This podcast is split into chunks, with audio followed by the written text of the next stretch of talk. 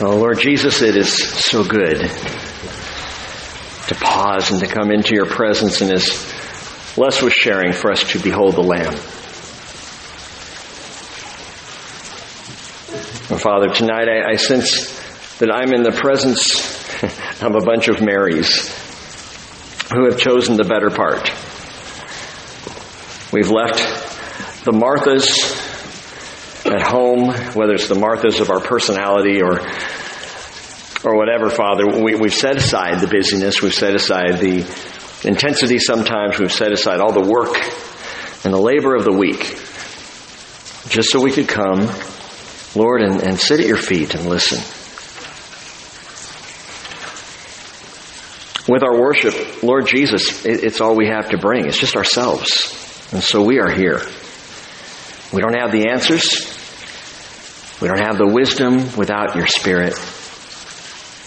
We don't have what's required, what's needed. We just bring ourselves. And we come as we are. And as it were, Lord Jesus, we sit down now. We kneel at your feet, and, and we're all ears. We want to hear the truth of your word. And I pray that you would speak to us and through us. Would, would you, Lord Jesus, do what you do so well. Speak tenderly but firmly to every one of our hearts. Deal individually and independently and intimately with each one of us. And may we all, to a person, young and old, walk out of here tonight having been touched by your Spirit and taught of your love. We thank you for your word that is before us. And we are all ears to hear. Would you come and teach us now, Lord? For we ask this in Jesus' name. Amen. Good evening, everyone. We are in Revelation fourteen, and we're going to pick up where we left off on Sunday, beginning in verse six. And I saw another angel flying in mid-heaven, having an eternal gospel to preach to those who live on the earth and to every nation and tribe and tongue and people. And he said with a loud voice, "Fear God and give him glory, because the hour of his judgment has come. Worship him who made the heaven and the earth and the sea and springs of waters."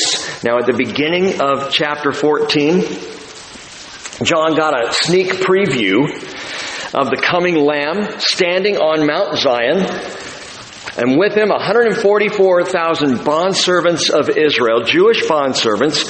We could call them God's ground troops in the tribulation. Well, here comes the air support. The angels are now beginning to fly, beginning to turn out. John witnesses a flight wing carrying out their sorties with precision and accuracy. Angels. Hebrews chapter one, verse seven, quoting Psalm one oh four, verse four, tells us of the angels, he says, who makes his angels winds and his ministers a flame of fire. But of the Son, he says, your throne, O God, is forever and ever, and the righteous scepter is the scepter of his kingdom. Further down in Hebrews chapter one, verse thirteen, the pastor writes, "But to which of the angels has he ever said, 'Sit at my right hand until I make your enemies a footstool for your feet'? Are they not all ministering spirits sent out to render service for the sake of those who will inherit salvation?" And so, an angel appears now in mid-heaven. This is that part of Revelation. Well, actually, it's been going on for a while now, but where God is dealing supernaturally with the earth. And I love it. It's so cool. It's so impressive, and, and makes you realize what it's going to be like, if you can pause and even fathom what life in the final seven years of this age will be like. It will not be like it is right now. There will be supernatural occurrences happening all around, and everyone will know that it's supernatural. And when people choose, for example, the mark of the beast that we talked about last Sunday, when they choose that, they're going to know. They'll have a sense of what they're doing.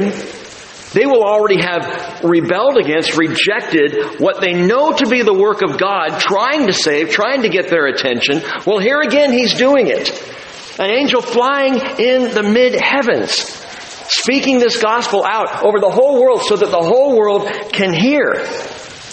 But keep this in mind as we study tonight, that for all the angels of this chapter, much, much more of the sixty-six books that are in the Bible, there's only one revelation of Jesus Christ. Amen? One Jesus. As an angel will tell John in Revelation nineteen verse ten, I am a fellow servant of yours and your brethren who hold the testimony of Jesus. Worship God. For the testimony of Jesus is the spirit of prophecy. So here comes this angel, and he's simply an angel, a ministering spirit. But he's flying in the mid-heaven. The mid-heaven, this is a word in the Greek that indicates the highest point in the visible atmosphere. Okay, this would be the place that the sun occupies at noon. And the reason I tell you that is this is a place that can be seen by all. That everyone can be aware of and see and hear from. And here, this angel flies and he preaches, quote, an eternal gospel, verse six. It's an eternal gospel. And to do it, he has a megaphone. Verse seven, and he said with a loud voice, megaphone. Not phony, but phone, as in megaphone. He's speaking loudly. That's where we get that phrase from. And he says, fear God and give him glory, because the hour of his judgment has come. Worship him who made the heaven and the earth and the sea and the springs of water. That is, worship the Creator. Worship him who made all the earth. Three things he says here in this eternal gospel. He says fear. He says glorify. He says worship your Creator God. This message comes just as the beast is demanding that his mark be taken. So people are given a choice. The beast is saying, you must take my mark. Take the mark of the beast. You want to buy, you want to sell in my economy, in my commercial world, then you will take my mark. And at the same time that offer is made, that demand, if you will, is made, this angel appears in the mid-heaven saying, oh no, no, no. Fear God. Worship him. Glorify him. We said on Sunday that everyone's going to know. They will know what it is that they're doing when they take the mark. But that doesn't mean they won't be doing it under duress. That doesn't mean that people won't be fearful as they take the mark. Doesn't mean the pressure from Antichrist and his minions won't be intense. Or that many people won't take the mark out of absolute fear. Well, if I don't take the mark, how am I going to survive? I have to do this to survive, right? Or I have to do this or he's going to chop off my head, like he has so many of those, those new Christians. They'll know what they're doing, but that doesn't mean they necessarily feel good about it. It's one of the most tragic things in, a, in the world is when someone rejects Jesus out of fear. Fear for the kind of change it might mean in your life. Fear that if I accept Jesus, I condemn someone else, which, by the way, is just absolute foolishness. By not accepting Jesus, do you think you'll lift condemnation for somebody else? That doesn't work. In fact, perhaps the only hope someone who stands condemned has is for you to accept Jesus. So that they, they can hear why you accepted and, and who he is, and they can see the change that he makes in you. Now, people will be full of fear and anxiety and distress. It will be running at a fever pitch by this time. Judgment's raining down. Antichrist rising up to his full satanic potential. And into the midst of all of this cacophony, this megaphone message rings out, fear God. Fear God. Fear God. Why? Well, the reality is the more we fear God, the less we fear. Period. The more we fear God, the less we fear. And you can fill in a blank if you'd like to. Is there something in your life that you're fearful of? Fear God. And that fear will go away. Well, I'm afraid of death. Fear God. And that fear will wane. Well, I'm afraid of what people might think of me if I fear God. Well, I'm afraid of this instance or that instance. I'm afraid of what I don't know. I'm afraid of the future. Fear God, and all other fear will vanish.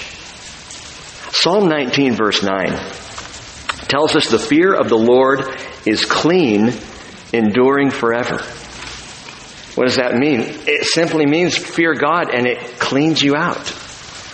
Washes away other fears, other distress. Fear of the Lord cleanses sin. The fear of the Lord sanctifies the heart. It's the only fear, by the way, that does that. No other fears have a cleansing effect to them like the fear of God. Charles Spurgeon says, "Filth brings decay, but cleanness is the great foe of corruption." So here comes this angel, and he's flying in mid-heaven, and he's calling out this eternal gospel, which should tell us something. Even at this late hour in the tribulation, God is still trying to save. And you need to be aware of that, for what we're going to hear from the next angel is pretty distressing. But we need to be aware of the heart of God. The love of God is not the stuff of the superficiality of the love of man. The love of God, some of us were talking about earlier today, is multifaceted. It is complex. It is profound. It is unfathomable. And yet we still drop our plumb line and want to fathom. We want to understand the love of God. I, I hope you will a little more tonight by the time we're done, but it's going to be a rough patch to get there. The love of God. Here in the midst of all of this mess, flies this angel saying, "Fear God, give Him glory, worship Him, and be saved." Now you might say, "Well, I don't see that part. Where does it say, and be saved?" Well, it's an eternal gospel. The gospel is the message of salvation. And while the message may seem a little different in the way the angel is presenting it, and I'm sure the angel will be saying things that are not all written down right here, but he's presenting a message, whatever it takes to try to save people, and it begins with the fear of the Lord, because the fear of the Lord is knowledge. The fear of the Lord is wisdom. And this angel is calling out, "Fear God. If you can, if you can stop fearing this Antichrist, if you can stop fearing the dragon, if you would stop fearing the false prophet and fear God, salvation is still within reach." It's the eternal gospel. Be saved. And God is still at it, even at a time when mankind is saying, "Nope. No, thank you." By the way, Jesus said in Matthew twenty-four, verse fourteen, "This gospel of the kingdom shall be preached in the whole world as a testimony to all the nations, and then the end will come," which is proof positive that the church doesn't finish the job, because here's an angel still preaching the gospel. Church is gone. Jesus never said that the church will complete this task. He simply said that the gospel will reach the end of the earth before the end comes. That everybody's going to hear. And here we have this angel, and I guarantee you he's traversing the earth in the mid-heavens, getting around to where everybody can hear where he's going, what he's saying, as this offer of salvation still rings out. Verse eight, "And another angel," a second one, followed, saying, "Fallen, fallen is Babylon the Great, she who has made all the nations drink of the wine of the passion of her immorality." And that is an interesting statement. Right in the jet stream of the first angel now comes another one with an ironclad proleptic warning. If you've been around here, you may have heard us use the phrase proleptic. Not prophetic, but proleptic, although it is kind of prophetic in the way it's defined. Proleptic means something that is so absolutely certain, it's spoken of as if it's already happened. And here is given the warning, but it is an absolutely certain warning of the fall of Babylon. And we're going to read about that, understand it much more in Revelation seventeen and eighteen. We'll really dig into it when we get to those chapters uh, a few weeks out here. But it's a fall that is warned against both religious Babylon and commercial Babylon. two aspects of the Babylon power of the dragon through Antichrist at this time. At Jerusalem, Jerusalem is God's chosen city, right? It's the one he said, I put my name there. That city is mine. That's my capital. I will dwell there. And indeed, Jesus will in the millennial kingdom. Jerusalem is God's city. Babylon is the devil's H Q. Go all the way back. You can read about it. Genesis eleven. Babylon. Founded by Nimrod. I believe we talked about Nimrod earlier in this study several years ago. We looked at him. He founder of Babel. And of course, you know, the Tower of Babel was raised up there in Babylon. It's the seat of pagan idolatry for all history. That's where it began. And it still works its way, it's evil in the world today. Well, it's going to rise up stronger as the headquarters of the Antichrist, the power center of his brief but brutal reign of terror. Babylon. And again, I'm going to save that. We'll look at it in depth in chapter seventeen and eighteen. But why is it that Babylon falls? This is what I want you to see. Fallen, fallen is Babylon the Great, she who has made all the nations drink of the wine of the passion of her immorality. Literally, and if you're a note taker, write this down. Passion of her immorality is literally, she's drunk or made the nations drunk on the wine of the anger of her fornication. The anger of her fornication. Sunday, we talked about the hostility of sexual immorality. What do you mean? Well, the Bible's very clear about this. That the mind that is set on the flesh is hostile to God. It's really hard to be caught up in the midst of sin and want to be where God is worshipped. And want to be in a place where God is praised. And, and that's the problem with the, the flesh focus. That's why uh, sexual immorality here brings about anger, anger of her immorality, her pornea, her sexual immorality. And you could say, literally, that sexual immorality can easily turn a person into a spiritual angry drunk. Because that's what's going on. And yet, by contrast, Romans eight, verse six, the mind set on the Spirit is life and peace. Your call. Hostility, anger. Let me, let me ask you this. I, I, we all get angry, right? And the Bible says, be angry, but do not sin. Anger in and of itself is not sinful. It's not sinful to be angry about something, upset by something. But how many of us enjoy anger? Uh, you enjoy anger, Mike? See me in my office afterward. Well, you feel it, but doesn't it make you just... I don't like to be angry. I, it, it just... Please... In fact, when I get angry, it makes me angry that I'm angry. It's not an emotion that is, well, I mean, given the choice, would you rather have life and peace or anger and hostility? I mean, really. What do you prefer? Sorry, Mike, I know that maybe, maybe we're just, we'll communicate later. And I'll cut this out of the recording, too, just for your sake. Keep it in there, all right. Mike's a little angry with me right now.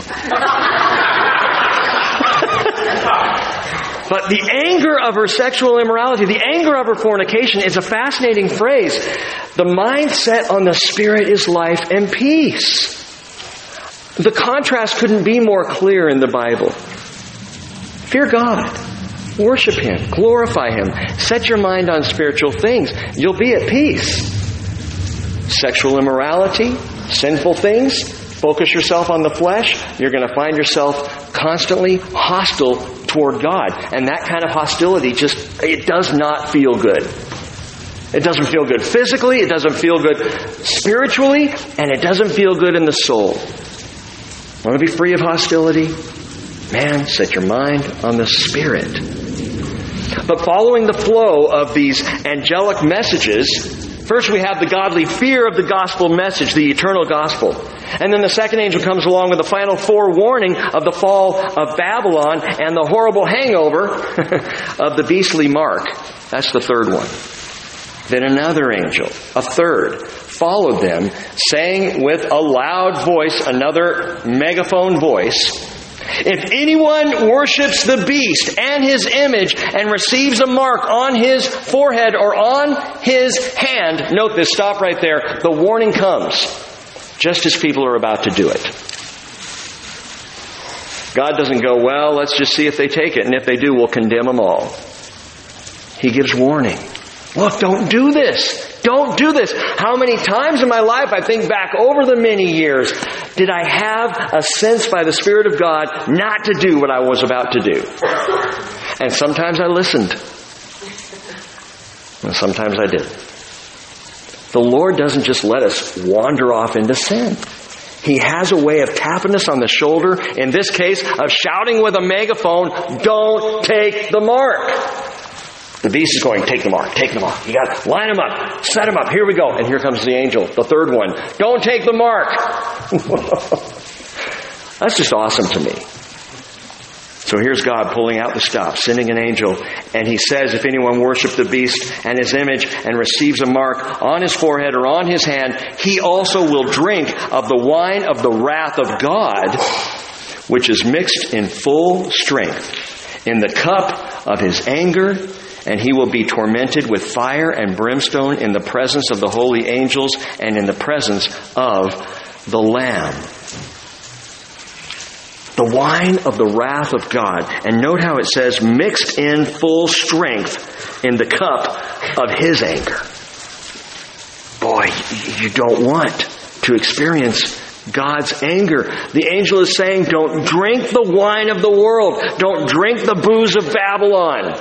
Don't take the mark. Because if you do, you will end up imbibing the wine of God's wrath. Now, Psalm seventy-five, verse eight. And by the way, the Bible thirteen different times uses a cup of, of, of wine as a picture of the wrath of God. The cup of the wrath of God. thirteen times. But in direct parallel to this verse, talking about the wine of the wrath of God, which is mixed in full strength in the cup of his anger, Psalm seventy-five, verse eight, a psalm of Asaph, says the following. For a cup is in the hand of the Lord, and the wine foams.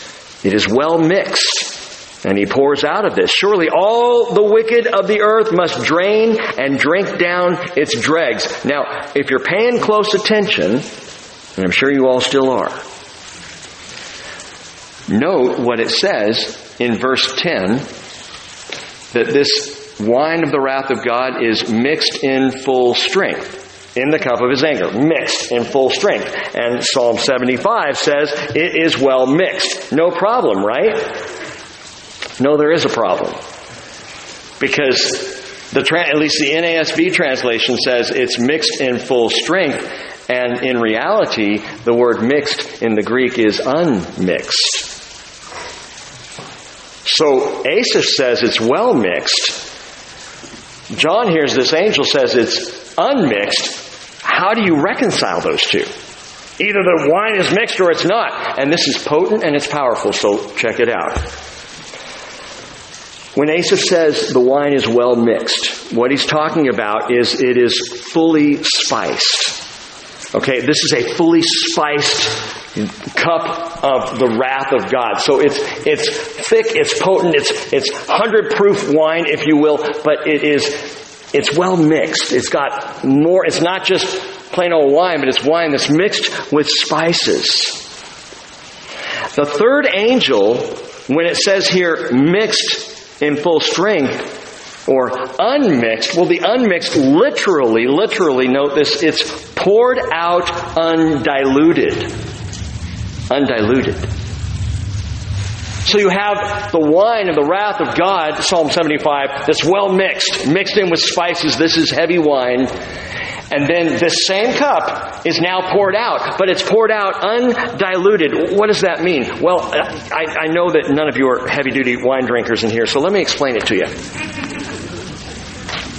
If you've ever heard of a decanter, what a decanter does for wine bibbers is it it's, it's, takes a bottle, and as you pour out of a decanter, or to decant wine means to pour it out of one bottle into another container, but all the dregs and the bitterness that can settle at the bottom of the bottle, you don't pour that out, or it gets it's kept from pouring.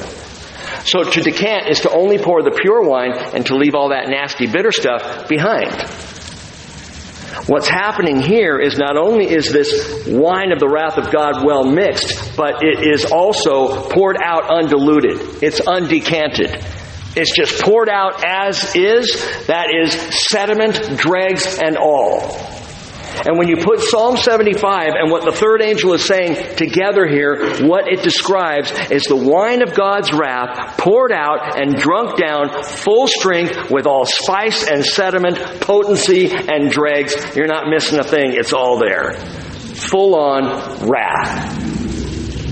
That's the picture.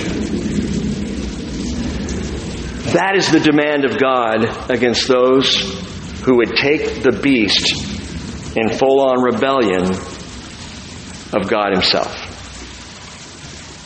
That doesn't sound very loving. Rick, you started out a little while ago in saying that we're going to talk about the love of God. We're going to try and plumb a little further into the depths of the love of God. But that just sounds brutal. Well, stay with me. It gets worse. You're going to be tormented, not you, but the person who takes the mark, drinks of the wine of the wrath of God, will be, note this, tormented with fire and brimstone in the presence of the holy angels and in the presence of the Lamb. And you might say, wait a minute, wait a minute. I heard somewhere that hell just means separation from God. That's, that's a favorite of, well, of soft-sell Christian preachers who don't want to upset people. Oh, you know, the fire and the darkness and the gnashing of teeth, that's all, that's all another thing. That's not, it's just, it's just separation from God. And you know what? You tell that to someone who has chosen not to be in the presence of God, and they'll say, well, that doesn't sound so bad. I didn't want to be in God's presence anyway. So if hell is just separation from God, fine, I'll just be separated from God. No, it, it's so much more. Hell, separation from God, where does that even come from?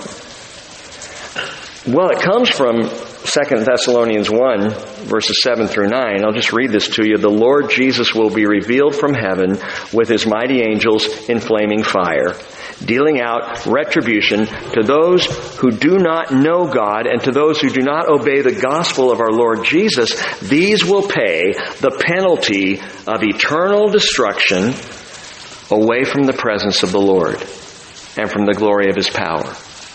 Oh, well, there it is. So hell is just separation from God, right? The Greek word away from there, it's a preposition, and it literally means separation. That is, no sense of God. That, that those who reject Him are outside of any sense of His presence. In Revelation fourteen ten, where it says quite literally, in the presence of the holy angels and in the presence of the Lamb, that He will be in that presence. The, the word in is another preposition. This one speaks of observation. So it's two sides of the same coin. Stay with me. It's separation, but it's also observation, and both are happening simultaneously. One refers to the perspective of the person tormented. That is, for the person who takes the mark, for the person who rejects God, for the person who goes to hell, their experience is one of separation. They do not see God, they do not know God, they're not aware of God, and that alone is hellish. Because every good and perfect gift given comes from the Father. Every breath we take. Every tasty bit of food. Every joyful moment. If there is good in this world, it's because God gave it. And I'm not just saying to Christians, to, to anybody. Believer or not, everybody receives the blessing of the presence of God, of His creation, of His goodness. That, that's across the board. Can you imagine suddenly being separated from everything that's good? And so for the person who has rejected God, there is the sense of complete separation. But on the other side, God is omnipresent. There's nowhere that God isn't. There's nowhere that God can't be. And what I'm telling you here is, while the person tormented has a view of being completely outside of God's presence, God himself is completely aware of theirs. Which should tell you something about the love of God. What do you mean? Charles Spurgeon says it will be a spectacle in the presence of the holy angels and the Lamb, whom these people have rejected. Throughout eternity, the lake of fire is in the presence of the Lord. For nothing can be outside his omnipresence, even the lake of fire. However, the wicked will be separated from God in the sense of contact and fellowship. Now stay with this thought. So God is aware of the lost. The lost are no longer aware of God. They're terrified. They're alone. In fact, when you look at how hell is described in the Scriptures, it's literally a sense of isolation. Horrifying. And yet God is fully aware. Now, hold that thought and, and answer this question. What about the saved? What about us? What about those who are in heaven? Because I, I don't know, how can I go through eternity with the thought that dear ones of mine, and I am speaking absolutely honestly, people that I love, people that I know who aren't in heaven. How in the world can I endure that? God says in Isaiah sixty-five, verse seventeen, "Behold, I create new heavens and a new earth, and the former things will not be remembered or come to mind." Revelation twenty-one four, he says there's going to be no more mourning or crying or pain. And the only way there can be no mourning or crying or pain in eternity for the saved is that we no longer are aware of the lost. God's going to do something here. I don't know what it is. But He's going to do something as He creates all things new. Either we will be so enraptured with all things new, or there is something He will do where He will remove the painful memories from you and from me.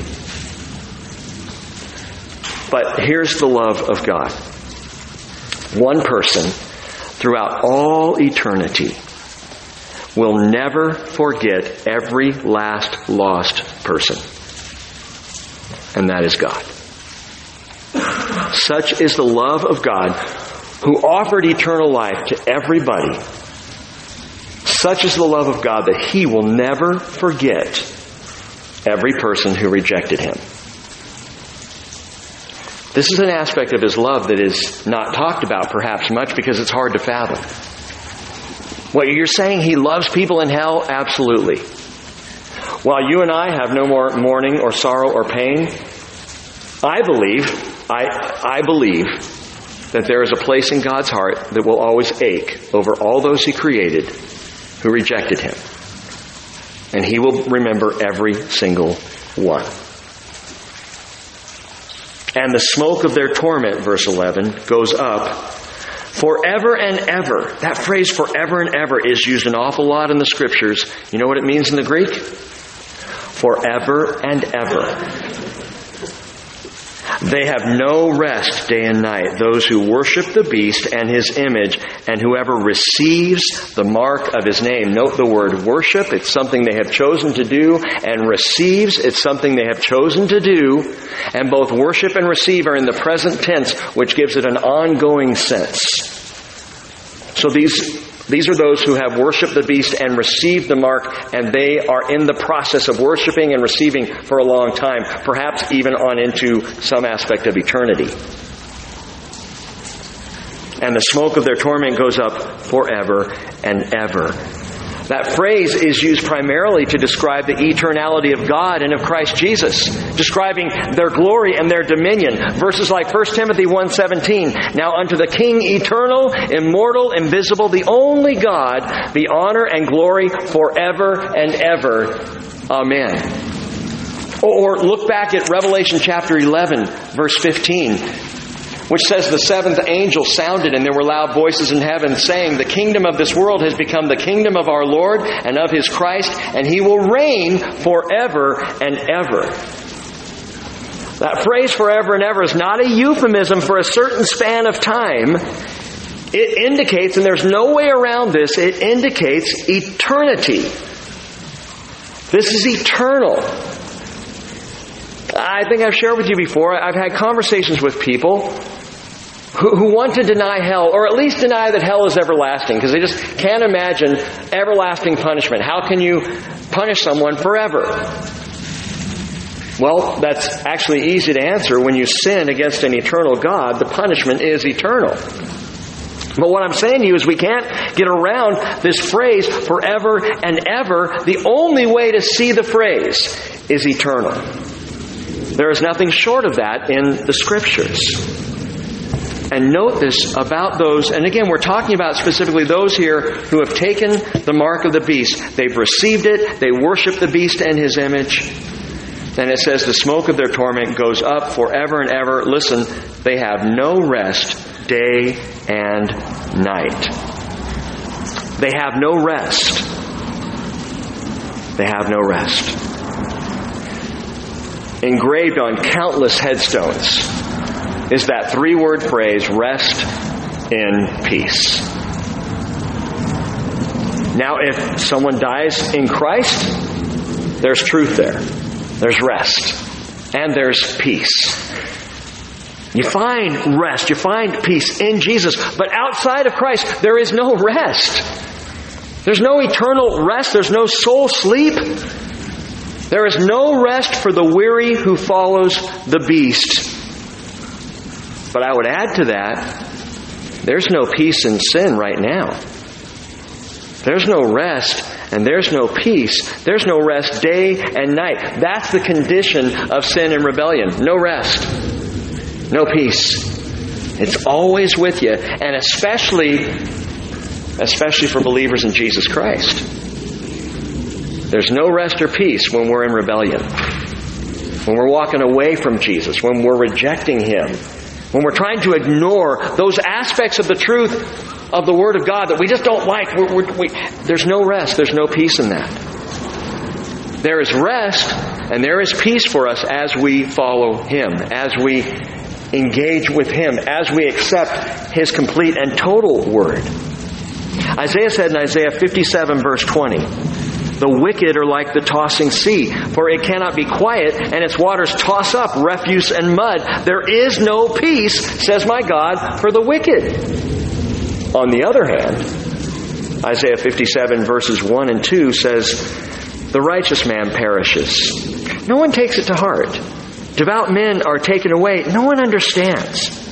For the righteous man is taken away from evil. He enters into peace. They rest on their beds who walked in his upright way." And that's not soul sleep either. It's rest and it's peace. Because when a person dies today, while the body may go into the ground or be cremated, the soul, the spirit, goes home to be with the Lord. Rest. Peace. Matthew eleven twenty-eight, Jesus said, "Come to me, all who are weary and heavy laden, I will give you rest. Take my yoke upon you. Learn from me, for I am gentle and humble in heart, and you will find rest for your souls." So, John now turns his attention to the saints of the church age, which includes us and the saints of the tribulation, saints in his own time. John turns after hearing now these three angels rise up, one with the gospel, one with the warning against the fall of Babylon, and one with the great and severe warning of eternal punishment for taking the mark of the beast and worshiping him. And John turns and he says, verse twelve, "Here is the perseverance of the saints who keep the commandments of God and their faith in Jesus. And I heard a voice from heaven saying, 'Write, blessed are the dead who die in the Lord from now on.' Yes, says the Spirit, so that they may," what? "Rest from their labors, for their deeds follow with them." Here is the perseverance of the saints. Well, we saw this in the last chapter. He said, here is the perseverance of the saints, the perseverance and the faith of the saints. And at that time, he was talking about don't fight back. If they come after you, let them come after you. If they, if they martyr you, let them martyr you. Don't fight. Just trust, just believe, you'll persevere. And now, he says again, here is the perseverance of the saints who keep or who preserve the commandments of God and their faith in Jesus Christ. The word perseverance is such an important word in the Bible. We've heard it many times. Sometimes it's translated steadfastness. Sometimes it's translated patience, constancy.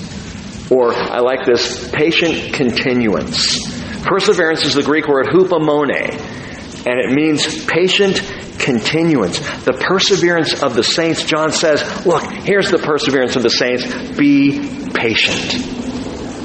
Preserve the Word of God. Adhere to it. Listen to it. Keep it. And trust, have faith in Jesus. Preserve the commands. Press on. By pressing in to faith. And be patient. I need that more today than I did thirteen years ago. It was thirteen years ago that we studied through Revelation. And at the time, I wasn't sure we'd finish. In fact, I was pretty convinced we wouldn't. Here we are thirteen years later.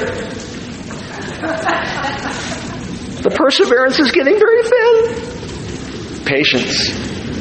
Patience. Just wait for it. But He hasn't come yet. I know. Just wait for it. Persevere. Patient continuance. Well, how do I do that? You know, when I want Jesus to co- come so desperately, I just want it to be over. I get, I get so sick and tired of the wickedness and the evil and the hurt and the heartache in the world. I just, I would love it all to end. And John says, hey, hey, here's the patience. Keep this word. Trust in Jesus. That's how you'll, that's how you'll maintain patience. Part of the reason why people get impatient is, well, they're not keeping the word. When I say keep the word again, let me remind you, the idea of keeping is not just that you're doing it perfectly. None of us are capable of that, truly. We're going to miss stuff. We are going to fall. But to keep the word, man, it means to keep my attention here. It means to preserve it in my life. It means to be in the Word as often as I can. Keep the Word. You're having a patience problem? Get back into the Word. Preserve it in your life.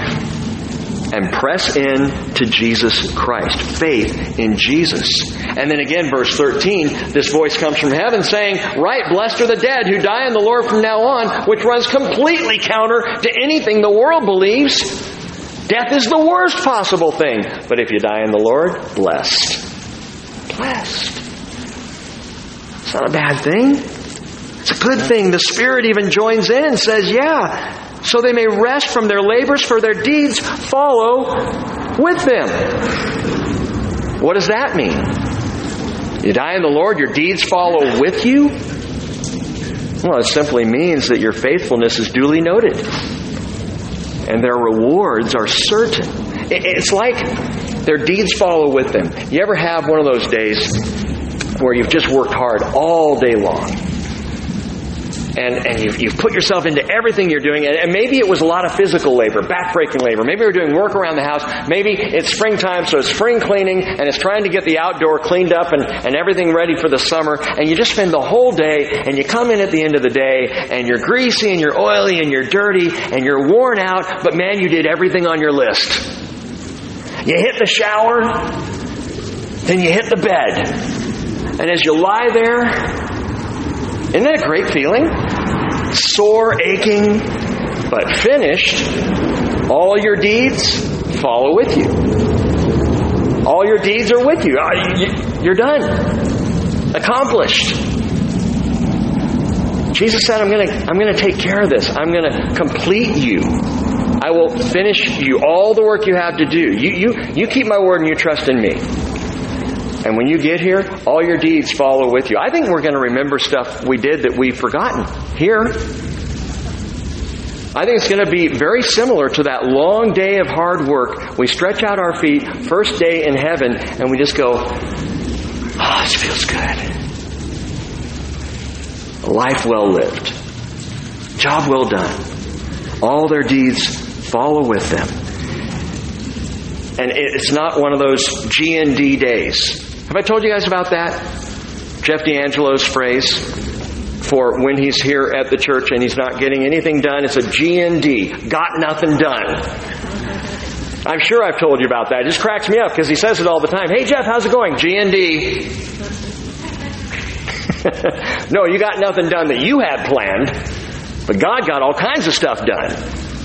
It's not like a got nothing done day. It's a day where the end of the day there's sweet rest. And this is rest in the Lord. Sweet Sabbath rest. This is the day, by the way, for those who die in the Lord, this is the day when six, the number of man, becomes seven.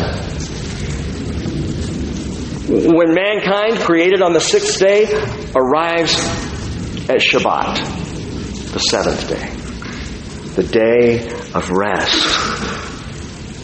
Mister six six six and those who wear his mark will never get there, will never arrive at the seventh day. They will never know Sabbath rest. But you know what Jesus said, Mark chapter two, verse twenty-seven, the Sabbath was made for man and not man for the Sabbath. So the Son of Man is Lord even of the Sabbath. Lord of the Sabbath. Lord of Shabbat. That's Jesus. Feeling a little strung out? Feeling a little weary? Feeling a little overworked? Jesus is the Lord of Shabbat. Sweet Sabbath rest. Refreshment, restoration, redemption. It's all in the Lord Jesus. So, so persevere, saints. Persevere. With continual patience and patient continuance. Just hang on to His Word. Hang in there. Keep on going. He's coming. Have I mentioned that tonight? Jesus is coming. Jesus is coming. He'll be here soon. Verse fourteen. Then I looked, and behold, a white cloud, and sitting on the cloud, one like a son of man, having a golden crown on his head and a sharp sickle in his hand. Now, we have talked about angels. We've seen angels. There are many angels here in the book of Revelation. In fact, I don't know if you've been counting, but so far, not including the myriads of angels around the throne, or those angels we see fighting with Michael, fighting against the devil and his angels, or even the fallen or incarcerated angels, not including all those generic numbers that we can't know how many they are. Specifically, the angels that are numbered in the Revelation to this point, including the four cherubim, we've seen thirty-six angels so far. thirty-six already. By the time we finish the book of Revelation, we will have seen sixty-two individual angels mentioned in this letter alone. But this isn't the revelation of angels, is it? This is the revelation of Jesus Christ. And this is no angel, verse fourteen, mark this. This is Jesus. This is Jesus. Some want to say this is an angel because they like the idea that if we say this is an angel, then between verses six and twenty of chapter fourteen, we get seven more angels instead of six angels and a son of man. But this is not an angel. This is Jesus the Christ. And note, he's not even called an angel here. Behold, a white cloud, and sitting on the cloud, one like a son of man. There's no definite article. Meaning what? There's no the. It doesn't say one like the Son of Man. In fact, interesting, if it had said one like the Son of Man, then it couldn't be Jesus. Because it would be one who's like the Son of Man. But this says one who's like a Son of Man, which indicates this is Jesus. Because Jesus is like a Son of Man. Jesus came as a human being. He came into the world, God among us. Emmanuel. The Word made flesh. So He's one like a Son of Man. This is Jesus. Looking like a man, but arriving on a cloud. And John, by the way, how he writes this, here comes one like a Son of Man on a cloud. What he's doing is identifying this vision very clearly with that of the prophet Daniel. Daniel, chapter seven. If you want to turn back there or just listen. Daniel chapter seven. Daniel's having his vision of one, again, like a son of man. And in Daniel seven, verse thirteen,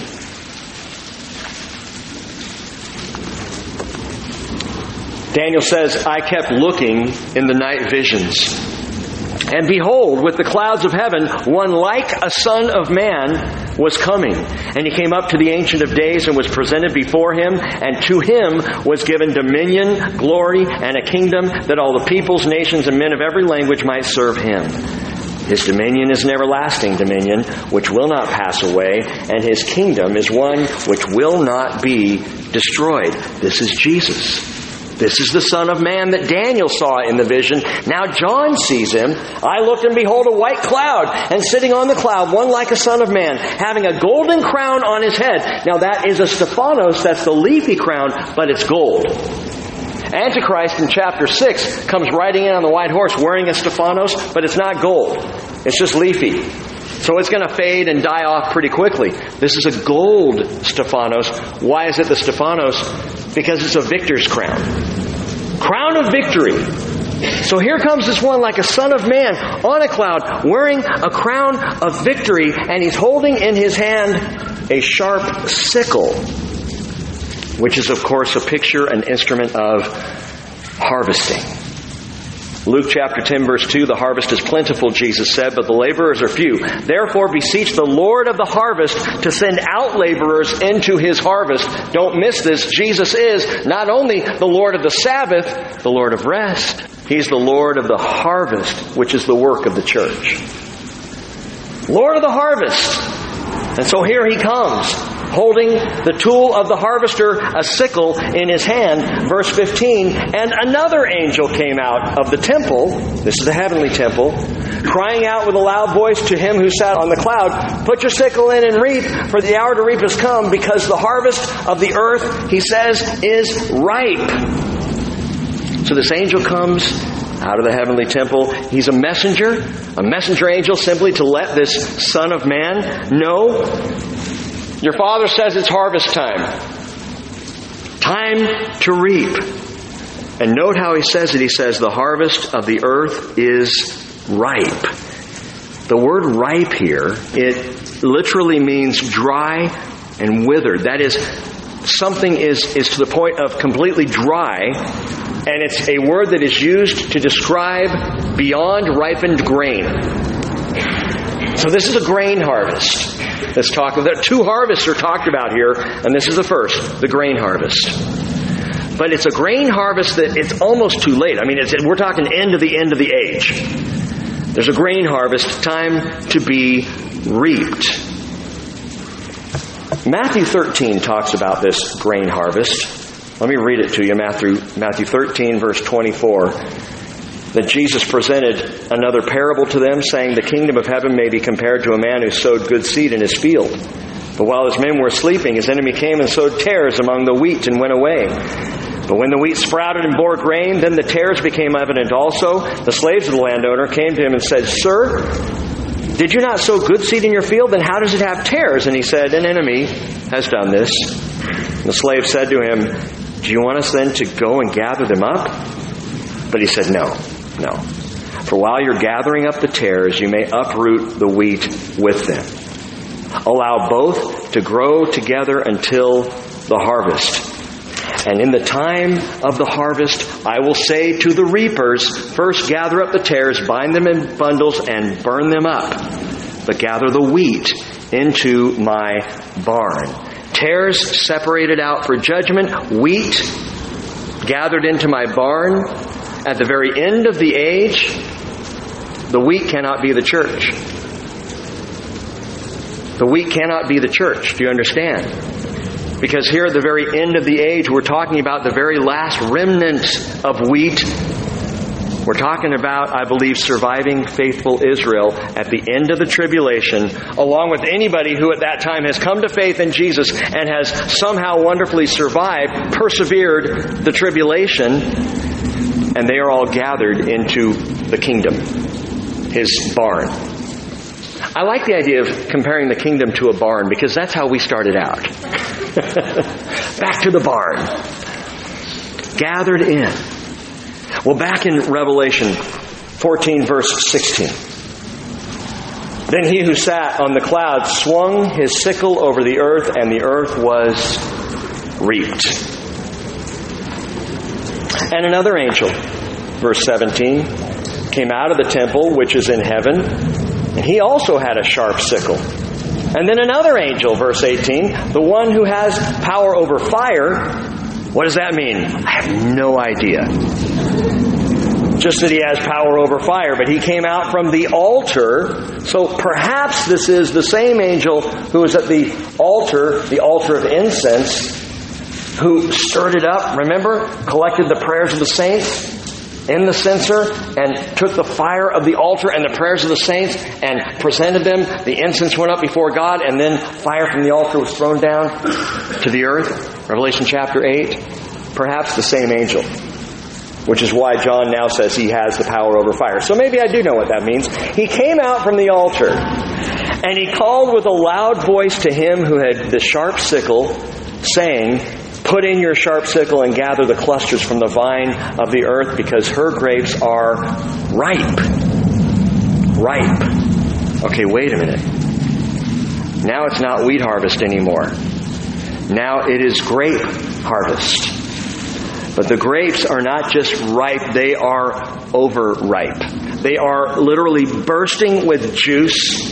They can't get any more ripe than this. The, the Greek word for this ripeness is ripe to bursting, and it's used for grapes, but these are not grapes for sweet enjoyment and tasty wine. These are the grapes of wrath.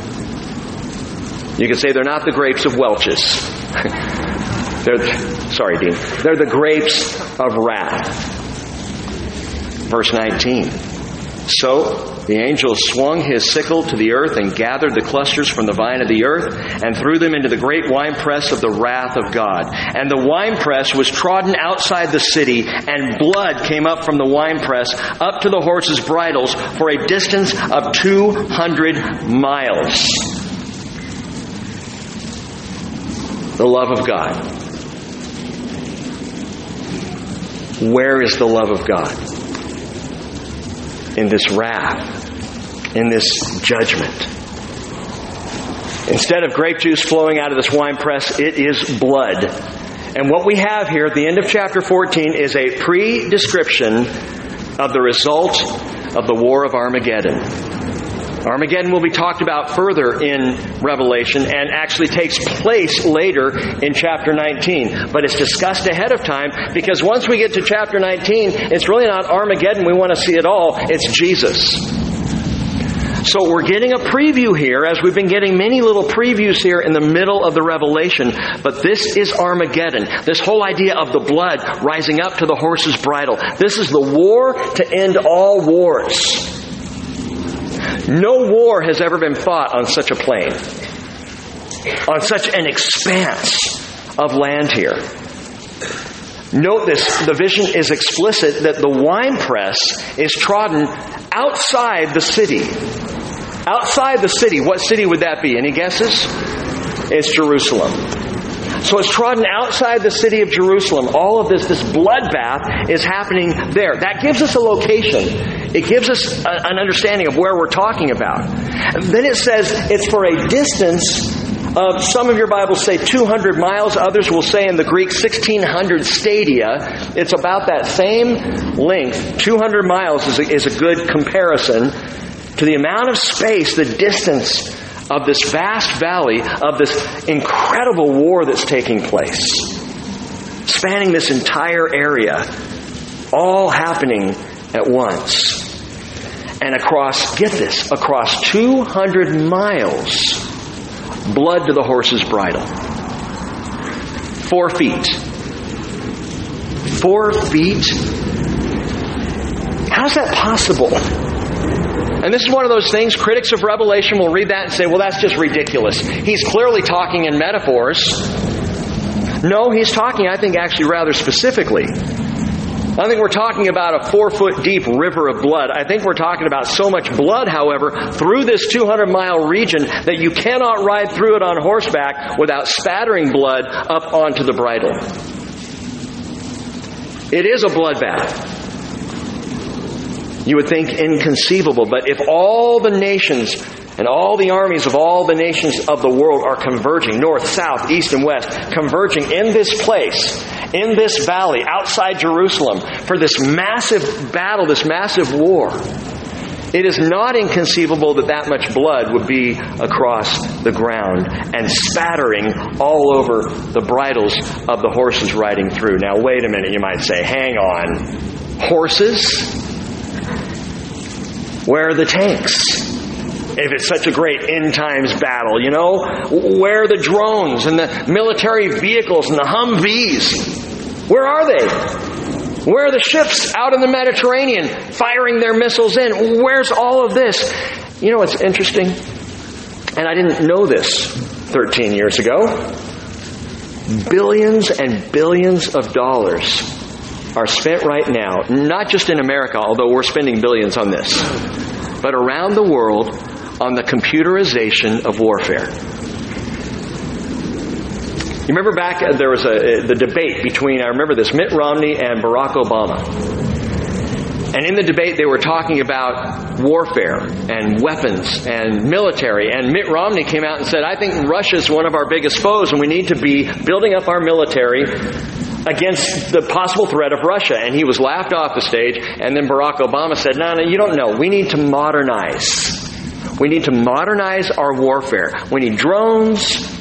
We need computerization, and that all sounds so good until an electromagnetic pulse blasts out any of our power grids, and suddenly there's no electricity. Now what are we going to do?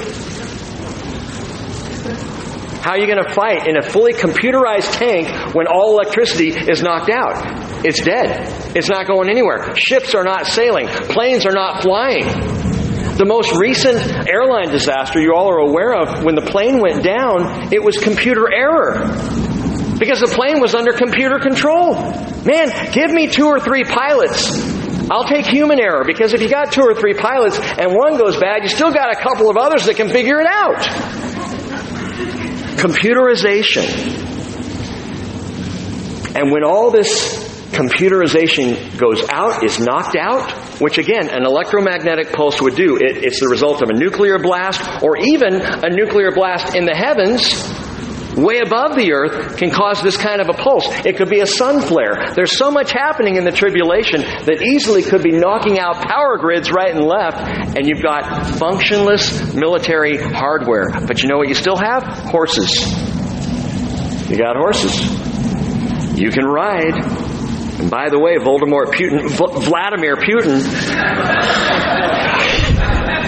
he's got an entire wing of military that is trained cavalry in Russia. Did you know that? Why? Because the terrain is so rough. Because even now, if you have tanks, they can't get over some of the terrain that horses can get through.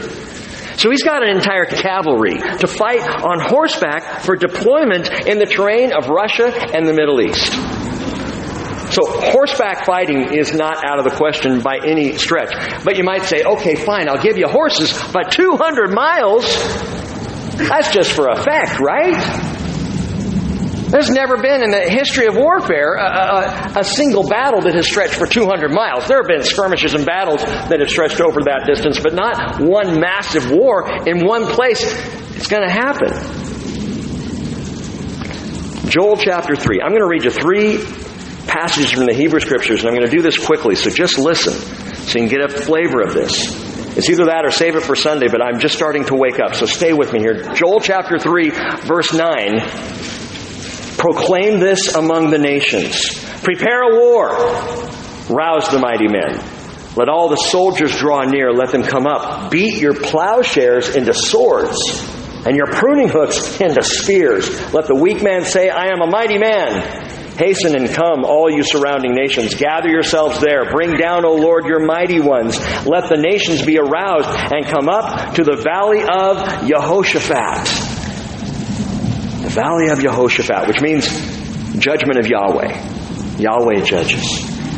For there I will sit to judge all the surrounding nations. Put in the sickle. Oh, we just read that, didn't we? Put in the sickle, for the harvest is ripe. Come, tread, for the winepress is full. The vats overflow, for their wickedness is great. Multitudes, multitudes in the valley of decision, or literally the valley of verdict.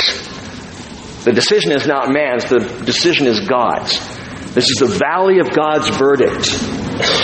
For the day of the Lord is near in the valley of verdict. Multitudes. The sun and the moon grow dark. The stars lose their brightness. The Lord roars from Zion, utters his voice from Jerusalem, and the heavens and the earth tremble. But the Lord is a refuge for his people and a stronghold to the sons of Israel. Then you will know that I am the Lord your God, he says to Israel, dwelling in Zion, my holy mountain, so Jerusalem will be holy, and strangers will pass through it no more. Stronghold, he says. Stronghold. The Lord is a stronghold to the sons of Israel. Does that bring anything to mind in our recent studies in Revelation? A stronghold. Perhaps Petra, the place in the wilderness prepared to protect Israel. The Lord is a stronghold. Okay, keep that in mind and turn to Isaiah thirty-four. Isaiah thirty-four. And while you turn, just listen, I will mention to you that what's taking place here at Armageddon is a three-front war. Daniel describes it anyway. In Daniel eleven, we won't go there tonight, but in Daniel eleven, he describes a three-front war where all of these armies of the nations of the world are engaging, guess what? Against Antichrist. Not with Antichrist. He has his armies, but from the north, the south, the east, they're coming at him. They finally figured out this is a bad guy. So all the world is at war. This is the great world war. They're in the valley of decision, which is, by the way, a valley with another name. The Jezreel Valley. In Israel. It's called in Hebrew, Emek Yisrael, which means God will sow, because it's a fruitful, beautiful valley. Right now, it's got all kinds of fruit and vegetables that grow there. Massive amounts of produce that's exported from Israel. But it's also called by another name, and that is Har Megiddon, which means Mount of Res- uh, Rendezvous. Mount of Rendezvous. Mount Megiddo. Mount Rendezvous. Because the great rendezvous is going to happen in this valley, Armageddon. But in the midst of all this raging that's happening on the planet among all these nations, suddenly Jesus shows up. They see him coming. And they turn all their wrath and rage and anger that is directed at each other and an Antichrist. They see Jesus coming and they turn all their weapons at him. Daniel describes that. And you can read that in Daniel eleven. But when Jesus shows up, you know, we can track his exact treads as he returns to the earth. The Bible tells us how he's going to return and where. Watch this. Isaiah chapter thirty-four, verse one. Draw near, O nations, to hear, and listen, O peoples. Let the earth and all it contains hear, and the world and all that springs from it. For the Lord's indignation is against all the nations. His wrath against all their armies. He has utterly destroyed them. He has given them over to slaughter. So their slain will be thrown out. Their corpses will give off their stench. And the mountains, note that, the mountains will be drenched with their blood. And all the host of heaven will wear away. The sky will be rolled up like a scroll. All their hosts, that's the stars and the sun and the moon, will wither away as a leaf withers from the vine or as one withers from the fig tree. Verse five, my sword is satiated in heaven. Behold, it shall descend from judgment upon Edom. Edom? Watch this. And upon the people whom I have devoted to destruction. The sword of the Lord is filled with blood. It is sated with fat, with the blood of lambs and goats, with the fat of the kidneys of the rams. For the Lord has a sacrifice in Basra. And a great slaughter in the land, note this again, of Edom. Wild oxen will also fall with them, and young bulls with strong ones. Thus their land will be soaked with blood, and their dust become greasy with fat. For the Lord has a day of vengeance, a year of recompense for the cause of Zion. Skip over to Isaiah sixty-three. Isaiah sixty-three.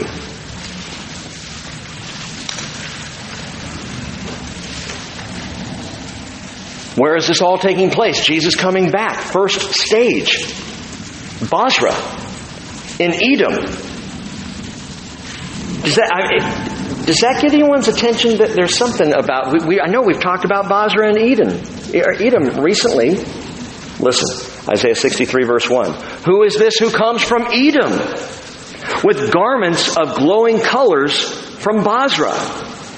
This one who is majestic in his apparel, marching in the greatness of his strength. It is I who speak in righteousness, mighty to save.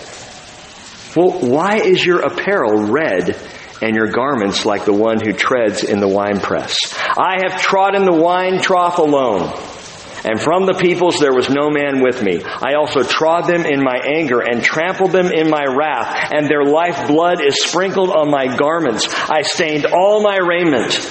For the day of vengeance was in my heart, and my year of redemption has come. I looked, and there was no one to help. I was astonished, and there was no one to uphold. So my own arm brought salvation to me, and my wrath upheld me. I trod down the peoples in my anger, and made them drunk in my wrath, and I poured out their lifeblood on the earth. Whose garments are stained? This is Jesus. Garments stained red. Revelation nineteen verse thirteen tells us he is clothed with a robe dipped in blood, but the blood is not his. It's the blood of rebellious mankind. It's horrifying. He comes stained with blood. The blood will be spattered as of a person who has come out of the wine trough stomping grapes. And you get the picture. Splattered all, all over the garments of Christ. And when He comes back in His glory, He comes in three stages that we see in the Scriptures. Step one is Basra in Edom. That's the first place He sets foot. Why? Why why does he come to Edom? I thought he came to the Mount of Olives in Jerusalem. Don't get ahead of me. He comes to Basra in Edom. Edom. Why? Because it's where his people are. Remember where Petra is? The place in the wilderness, the place prepared, Selah, the rock, the stronghold? It's in the mountains of Edom. The mountains which, by the way, are stained with blood. He comes first to Edom because the remnant of Israel is there. I was thinking about this today and remembered Romans one sixteen, where Paul says, I am not ashamed of the gospel, for it is the power of God for salvation to everyone who believes, to the Jew first. And also to the Greek. Jesus came first to the people of Israel, offered first salvation, the message of salvation to Israel. In Matthew chapter ten, the first time he sends out anybody, the first commission is a commission to go only to the lost of the house of Israel. It's not until Matthew twenty-eight, after Israel's rejected him, that then he gives the Great Commission to go to the Gentiles. It's always the Jews first. And so even in his second coming, he comes back to Basra and Edom. Why? Because that's where the Jewish people are. He comes to them first. He rescues them, as it were, from the onslaught all around the stronghold that's going on. Don't think that Antichrist has given up trying to take out the Jewish people. He's gone to make war elsewhere, but he's still got people fighting against Israel. He still wants to take out those who are in that safe place in the wilderness. God has protected them. Now Jesus comes to this place in His return to the Jew first. Paul said in Romans fifteen eighteen, I say that Christ has become a servant to the circumcision on behalf of the truth of God to confirm the promises given to the fathers and for the Gentiles to glorify God in His mercy. The Jew first and also to the Gentiles. And God has not forgotten His people. So He comes to Basra first, step one. Step two, Megiddo. Megiddo. How far is it from Basra and Edom all the way up, past outside the city of Jerusalem, running up the Jezreel Valley, up what's called the Jordan Rift Valley, and into the Jezreel Valley? How far is that? What is that distance? two hundred miles. two hundred miles. Blood flowing all the way. Massive life lost all the way from Basra to Megiddo. The fighting will go and the blood will flow. In that entire region, Jesus comes into Edom, Basra, for his people. Then he begins his march right up to Megiddo itself. And the point of all this, look, two hundred miles, if you look at it, that's Israel. I mean, that's the heart of Israel, running from north of Jerusalem, up in the Jezreel Valley, all the way down past Jerusalem, all the way down to southern Jordan. And that whole region is now a land, get this, a land, listen, soaked with blood. A land soaked with blood. At the convergence of history's greatest war, Jesus comes back, and there's blood everywhere.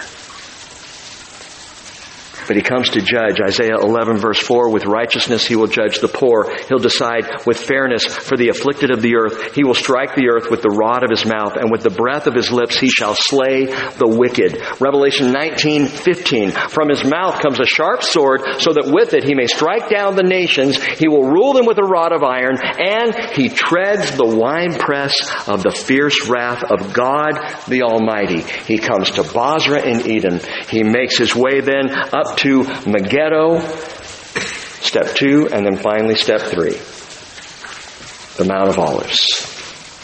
The Bible tells us in Zechariah fourteen verse four, he will set foot, literally set foot, on the Mount of Olives, and when he does, the Mount of Olives will be split north to south by a wide valley.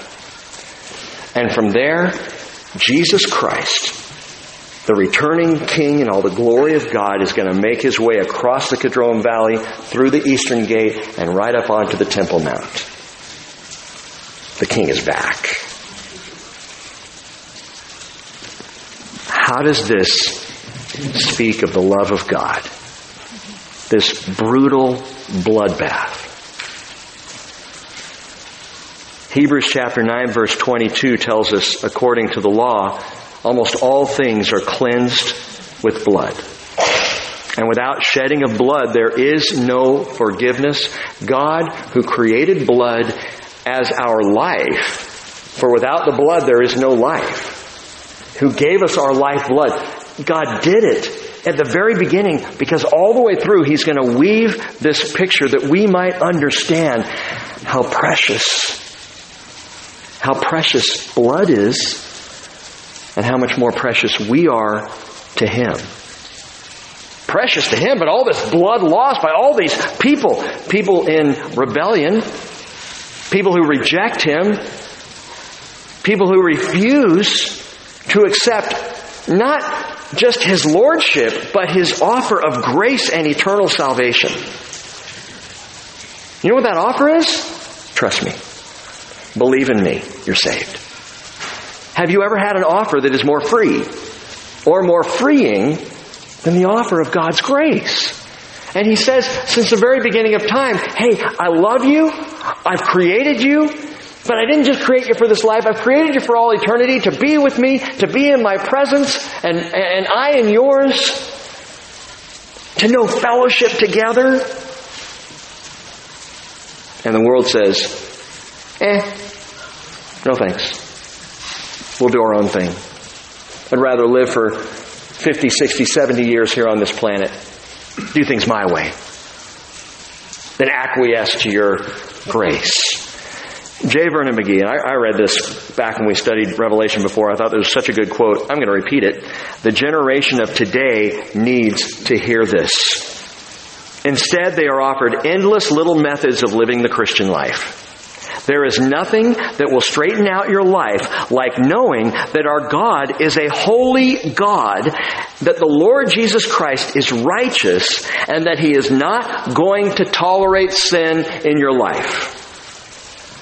Why? Because he loves you too much. He loves you too much to sit there and watch you mess up your life by choosing sin over the Savior. It's why these messages have to come out from time to time as we study the Bible. God absolutely, desperately loves you. You know, I didn't think I, I thought I understood the love of God, then I became a parent. And I had little ones in the house running around. I'm like, I never knew I could love a, a, a nutty little being like I love these nutty little beings. And then they grew up, and my love increased. And then they started moving out of the house. And my love increased all the more. And I will tell you this much. Raising grown kids is much more difficult than little ones in the house. I would go back to little ones in the house any day, because they do what I tell them, and when they do, don't, whack, and then they do what I tell them. This doesn't work with my older kids. I don't know why. I desperately love my children. It breaks my heart when any of them, and I've got good kids, so don't get me wrong here. I'm not uncovering sin in the lives of my grown kids. But it breaks my heart when they make choices that are ungodly. I wonder how God feels when I do that. Why would that break his heart? Because he loves me so much. Because he is desperately in love with every one of us, believer and non-believer alike, by the way. Oh, he loves his children, those who have been born again, but he longs for those who have not, because he is a God of love. And I want you to notice one last phrase, and then I will truly stop for tonight, and you've been very patient. Where does all of this bloodbath take place? Where does it happen? Revelation fourteen, verse twenty, and the winepress was trodden outside the city. You should circle that in your Bible. Outside the city. Why is that important? The two bloodiest events in all history happened right outside Jerusalem. The last one is Armageddon. The first one was the cross of Jesus Christ. You want to know the love of God? two thousand years before everything that we've just read happens, perhaps longer, Jesus gave every last drop of his own blood so that no one should have to live into the valley of Megiddo and give up their blood. One way or the other, the land will be cleansed with blood. One way or the other, you will be cleansed with blood, either the blood of Christ or yours. The tragedy is that if you want to be cleansed by your blood, your blood is not clean. It's not going to work. But Jesus gave his own blood. Final verse, Hebrews thirteen, verse eleven. The bodies of those animals whose blood is brought into the holy place by the high priest as an offering for sin are burned outside the camp. Therefore, Jesus also, that he might sanctify the people through his own blood, suffered outside the gate. So let us go out to him, outside the camp, bearing his reproach. For here we do not have a lasting city, but we are seeking the city which is to come. Jesus gave every last drop of his blood outside the city where Megiddo happens. Angels and reapers. Jesus Christ, like a son of man, comes reaping. But don't fear. Don't fear the reaper. Remember that old song from nineteen seventy-six? Blue Oyster Cult. Don't fear the reaper. The great cowbell song. Don't fear the reaper. Our world has all kinds of bizarre imaginations and fantasies about what the reaper is. The grim reaper. You know, the hooded guy with the sickle. That's not... The, Jesus is the reaper. Don't fear the reaper. In fact, the first angel had it right. Fear God now. Give him glory today. Worship him, and you will live forever. Father, there's so much to this, and again, when we try to plumb the depths of your love, it's difficult to go that deep because there is blood there. The blood of Christ. And Father, it's my hope and prayer that we will comprehend that you died first, that you gave your blood first, and that following that almost incomprehensible eternal offering of your blood, Lord Jesus, following that, you turned around and continued every last warning against what's coming.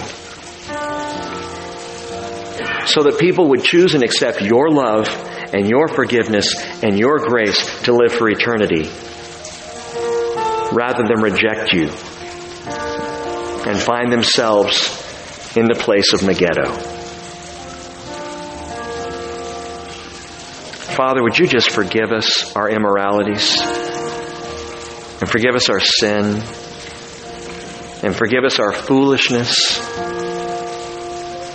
Father, bring each and every one of us to the place in our lives where we need to repent and turn to you.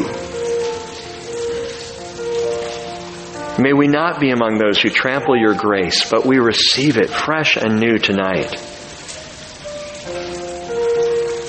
And by your Spirit, as we talked about Sunday morning, give us the power of redeemed, washed, born-again people sealed by the Spirit of God to choose to please you, to set our minds on the Spirit, to be about godly things, and have an eye to Jesus in all eternity. Father, we pray with broken hearts for people who don't know you. But we ask that rather than going home and wallowing, you would give us that much more boldness to speak the truth of the gospel to our lost brothers and sisters and mothers and fathers and friends and children. Make us tenacious in these last days, for the time is fast approaching when the last one to give the eternal gospel will come, and following that angel, no hope. Oh Lord, use us now in this age of grace. Fill us with the love of God to love the lost. And draw us near to you, Lord Jesus. It's in your name that we pray. Amen.